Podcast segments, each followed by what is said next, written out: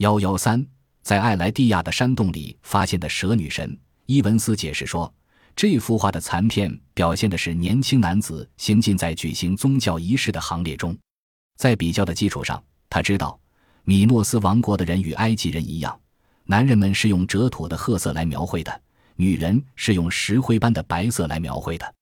还有一幅壁画被发现，它仍然被解释为举行宗教仪式的行列，有四百四十八人参加了这个行列。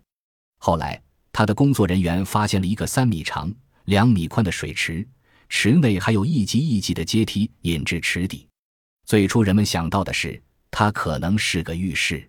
可是后来考古学家们发现，紧挨着这水池的后面是一个大的空间。此空间三面是墙，还有一条石头长凳。在这个空间里，还有一个石质的宝座。这个宝座是由一种雪花石膏块加工制成的。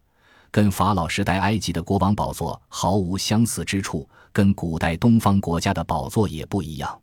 伊文斯这时完全确信，他遇到的正是克里特国王的宫殿，米诺斯国王曾坐在这个宝座上。从此之后，对克诺索斯的宝座所在的地方有了无数的假说。有些学者认为，这里是一位高级祭司主持充满神秘礼仪活动的地方。按照这种说法。这水池是圣水净身的地方，或者是在埃及人的神像崇拜中受到非常尊敬的圣蛇的窝。蛇由于它数不清的后代而被尊为多产的象征，在供奉它的神庙里的那些工作由女祭司们完成。因此，一位地位高的女祭司作为米诺斯王国的女统治者坐在这个宝座上是完全可以想象的。女人在举行祭祀的时候和在宫殿中的卓越地位被一大批发现证明了。女人在举行仪式中与男子的地位相同，她们有意识地将自己华丽的服饰和发型以及丰满的胸部展露出来。很明显的，她们把自己看作是伟大的母亲女神在世界上的代表，是一切生物的女主人的代表。妇女不仅仅在壁画上，而且还在有印章的金戒指上出现。他们在呼唤天神的时候，便跳起令人心醉神迷的舞蹈。他们还庄重地举行献祭的宗教仪式。但这些发现还远远不足以提供一种明确的证据，证明在米诺斯王国的克里特岛上存在过母权制，一种女性统治的社会。男人们同样表现出骄傲的、霸道的姿态。观察者要在壁画上和装饰品的断片上寻找一种对战争的颂扬。那自然是徒劳的。无论是壁画还是装饰物，都有着欢快的主题。花和动物处在宁静和谐之中。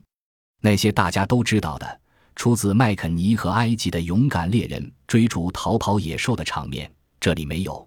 同样，前面有狂奔的马匹拉着的战车，这里也没有。正因此，在克诺索斯工作的考古学家对花瓶上。盘碟上以及储存东西的容器的造型是那么着迷，他们看到的不是那种笨拙的制作。当时那些艺术家是用极大的爱在陶片上精细的模仿花草、海里生物和天空飞鸟，用柔美的笔触去描绘，特别是大海里的动物群和植物群使它们清新。墨鱼有着长长细臂的章鱼、小蟹、贝壳。飞鱼和海豚在许许多多的变化中一再出现，这证明他们对大自然界生物的细致观察入微。这种追求美的思想贯穿了克里特人的全部生活，至少贯穿了克里特上等阶层人的生活，而且在灿烂辉煌的壁画中达到了它的顶点。这种壁画不只是宫殿里的一种受欢迎的装饰，考古学家们并没预料到，在这样一个时代会有这样一些东西。而此时，欧洲的其他地区正艰难地从石器时代试着向前发展。